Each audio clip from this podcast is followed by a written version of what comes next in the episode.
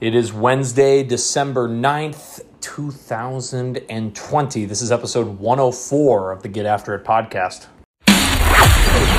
This is the Get After It podcast, where young professionals, entrepreneurs, and action takers learn what it takes to be a high performer. This is more than a podcast, it's a movement. Now, let's get after it with your host, Aaron Griffin. There's got to be something that's keeping you up right now, distracting you from your potential, from what you're doing. Posted this the other day. I've talked about this concept before, which is that we look into the future and everything that's to come, the harvest that we imagine that we will be at the head spot of at the table to enjoy, the vision that we have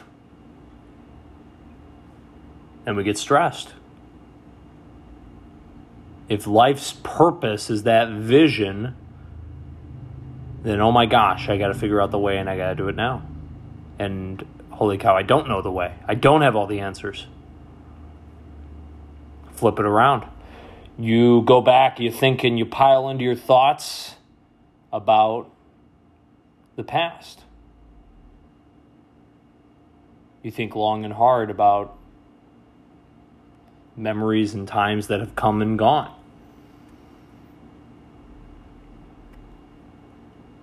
Good memories, bad memories, ones that you regret. You get depressed.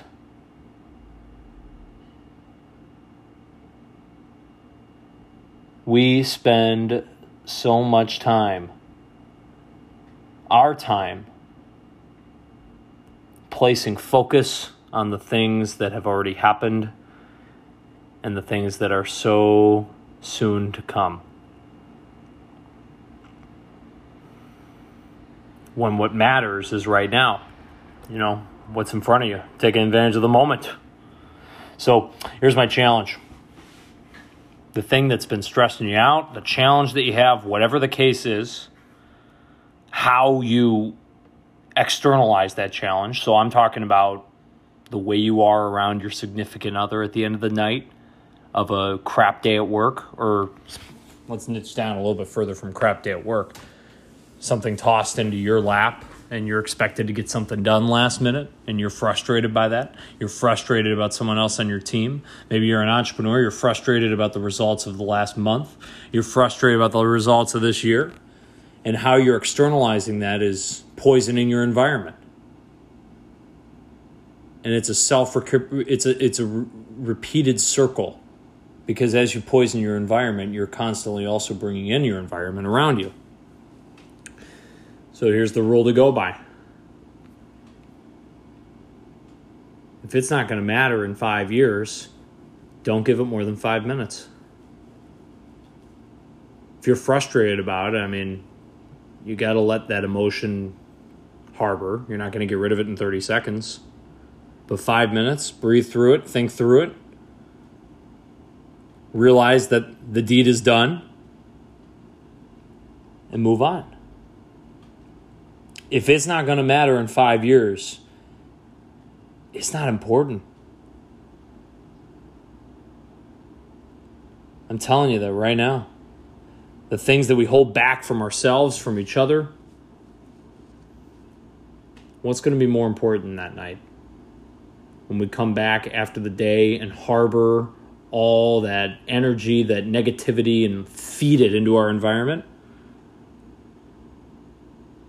Or do we recognize that there's going to be ups and downs, and if we internalize the downs and, exter- and extrovert them into our own environment, then we're letting them define us.